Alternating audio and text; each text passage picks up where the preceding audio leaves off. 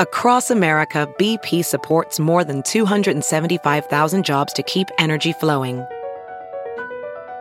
Jobs like updating turbines at one of our Indiana wind farms and producing more oil and gas with fewer operational emissions in the Gulf of Mexico.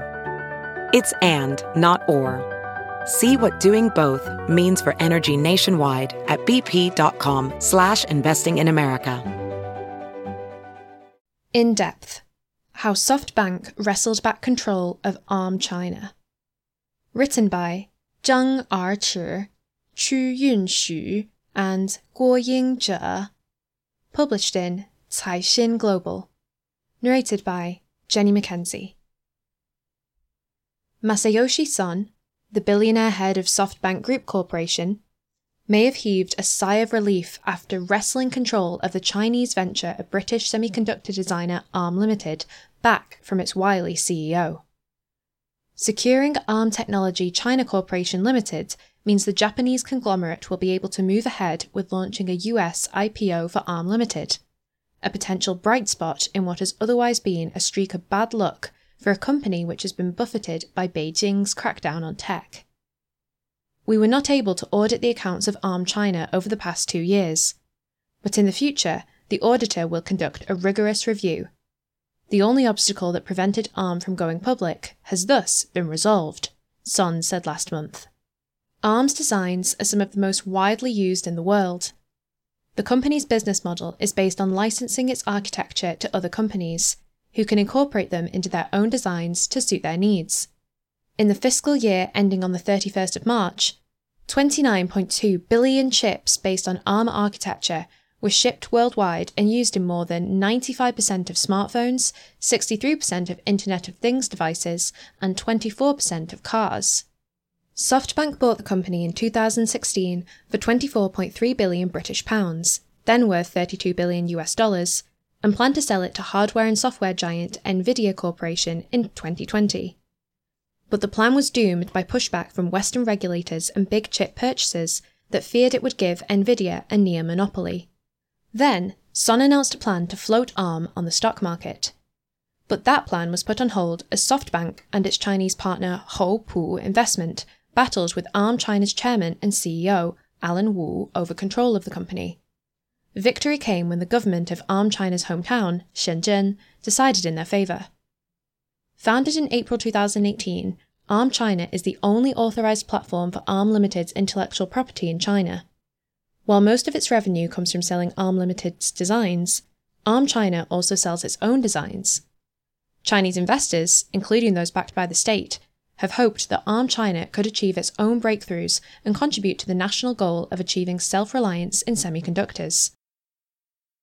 Start of the game Wu joined ARM China's branch in 2004 and rose to become the head of the sales department in 2007, where he rapidly expanded the company's client list. He was made head of the branch in 2009. After SoftBank's purchase of ARM, Son decided to form a joint venture in China, partnering with a group of investors led by private equity investor Houpu Investment, whose funding came from state owned financial institutions, including China Investment Corporation and an enterprise backed by Shenzhen. SoftBank and Chinese investors initially planned to split ownership 49% to 51% respectively and name Wu as CEO. But when the final deal was sealed in 2018, Wu ended up managing funds that held a combined 15% stake and was both chairman and CEO, people familiar with the company told Caixin. That left SoftBank with a 47.3% stake and Houpu Investment with 36%. The alliance between the two Chinese shareholders, Houpu and Wu, could check and balance SoftBank's power, a source with knowledge of the deal said. But Wu's actual power of the company was greater than his minority stake would imply. He had signed an action in tandem agreement with Houpu Investment, which gave him the right to veto changes to top management, including his replacement as chairman, a source close to Wu said. The saga of Wu's removal began in 2019. That year, several ARM China employees told their parent company that Wu may have been acting unethically. They said that a private equity fund in which he had invested, Alpha Tecture Hong Kong Limited, had in turn invested in ARM China affiliates. After ARM Limited completed a six month investigation, SoftBank decided to fire Wu and won support from Houpu. In June 2020, they removed Wu from the position of chairman and organised a board meeting, which Wu refused to attend, to remove him as CEO. However, Wu rejected the board resolution and refused to hand over the company's business licenses and official seal, without which it cannot issue new documents, effectively paralysing its operations. He also convinced over 100 employees to put their names to a public letter backing him. The following month, Wu filed a lawsuit in Shenzhen against Arm China, alleging the board resolution was illegal because it violated procedures. At that time, Shenzhen took a wait and see attitude. The government declined to make the personnel changes official by updating the company's business registration information, citing the ongoing lawsuit. SoftBank's negotiations with Wu were then put on hold by the attempted sale of ARM Limited to Nvidia. Failed acquisition. The $40 billion sale was proposed in September 2020 after SoftBank dropped an earlier listing plan due to a disappointing valuation. Son believed that dealing with ARM China's Wu problem could be left for Nvidia after the sale, a source familiar with SoftBank told Caixin. But the deal was opposed by several governments, including the United States, United Kingdom, and some European countries. They cited a number of reasons, the chief of which was that the acquisition would give Nvidia excessive power over the global chip market. After the deal was kaput, SoftBank dusted off its listing plan. Son hoped to complete the listing by March 2023, with the Nasdaq as the likely venue and a targeted valuation in excess of $60 billion backed by sharply rising revenue, the person familiar with ARM said. According to SoftBank's financial statements, ARM's revenue was $1.7 billion in 2016, the year it took ARM private, and stayed around 1.8 billion for a few years before suddenly jumping to 2.7 billion in 2021. But the dispute over ARM China's control was a major hurdle because SoftBank was unable to obtain its financial statements and present a complete picture of ARM Limited's finance to the US Securities and Exchange Commission.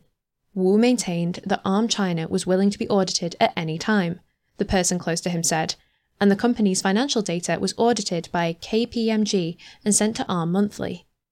The real reason why that data wasn't used is that the auditor required the legal representative of ARM China to sign the audit reports, which Wu did, but SoftBank refused to recognize Wu as a legal representative, the person claimed.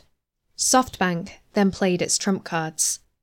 First, it informed ARM China and its other shareholders that ARM Limited had transferred its stake in the joint venture to a special purpose vehicle, SPV, jointly owned by SoftBank and ARM. Through the stake transfer, ARM Limited went from being the venture's single largest shareholder to an indirect shareholder. This allowed it to, on paper, regard ARM China's financial statements as a financial investment interest rather than those of a subsidiary. By treating ARM China as a financial investment, ARM Limited would be able to go public in the US without auditing the venture. Han Li Jie, a lawyer at law firm Katten Muchin Rosenman LLP, told Caixin. Second, SoftBank threatened that ARM would not license new IP rights to the joint venture if Wu remained in the top job, though existing contracts would continue to be valid. SoftBank also pushed hard in its negotiations with Shenzhen government, which acted both as the regulator of Shenzhen-based Arm China and as an investor in Houpu Investment. In April, Shenzhen chose to support SoftBank and allowed the update to Arm China's business registration information. Shenzhen and SoftBank made a transitional plan for the joint venture. No chairman for the time being, Liu Renchen and Eric Chen as co CEOs, with Liu as the legal representative. On the 29th of April, Liu received the new business license and seal. Liu is a former deputy director of a research institution jointly founded by Shenzhen and Tsinghua University, a source close to the local government said. He is now a member of the Shenzhen People's Political Consultative Conference, a political advisory body. Eric Chen is a partner of SoftBank Vision Fund and head of its China branch. The new leadership shows that the Shenzhen government and SoftBank have taken over Arm China, the people with knowledge of the company told Caixin. Wu's counterattack. Though the battle was all but won, the struggle was not over. Hours after Arm China announced the new leadership registration on the 29th of April, Wu attempted to counterattack. In a statement, he said that the company couldn't form a valid corporate resolution on leadership changes as the lawsuit over the legitimacy of the earlier board reshuffle was still ongoing. There was also reason to believe that there was material legal defects in the change to the company's business information by the Shenzhen market regulator, Wu alleged. That day, Wu held a virtual meeting with staff to rally their support. Also on the 29th of April, an open letter signed by over 400 employees was posted to the company's official WeChat accounts in opposition to the latest leadership shuffle, claiming that SoftBank was attempting to turn a joint venture into a wholly owned subsidiary. It also said that SoftBank had refused to implement an equity incentive plan it had promised to employees. But with the government on their side, the new management team was able to push ahead. On the 30th of April, ARM, Houpu, and SoftBank issued a joint statement saying that Liu Renchen had officially been registered as ARM China's legal representative. The team then called on ARM China's managers one by one, saying they could either fall in line or face legal risks.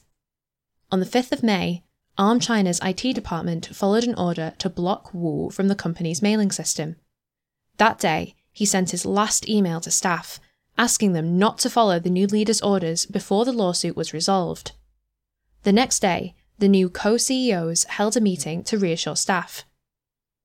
They promised that ARM China would remain a joint venture and an equity incentive plan would be implemented as soon as possible. They also took control of the company's social media accounts and deleted Wu's open letter. What's next? Some questions regarding ARM China's shareholding and business remain unanswered.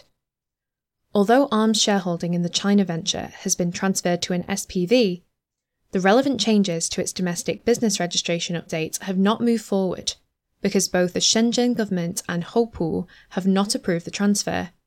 It's not yet been decided how this transfer should be registered, an industry insider with knowledge of the case said. Also, there's the matter of the 15% stake controlled by the Wu led funds. People familiar with Wu's thinking say he is open to selling it. Some of the fund's investors no longer support him, the people familiar with ARM China said. Last month, LotCap Group, a firm shrouded in mystery, said that it signed a letter of intent to buy 51% of Arm China from its Chinese shareholders. But Arm China told Caixin that it had not received any information about the proposed ownership change. According to Arm China's Articles of Association, shareholders must gain approval from Arm Limited before selling their shares. Arm declined to comment on the matter.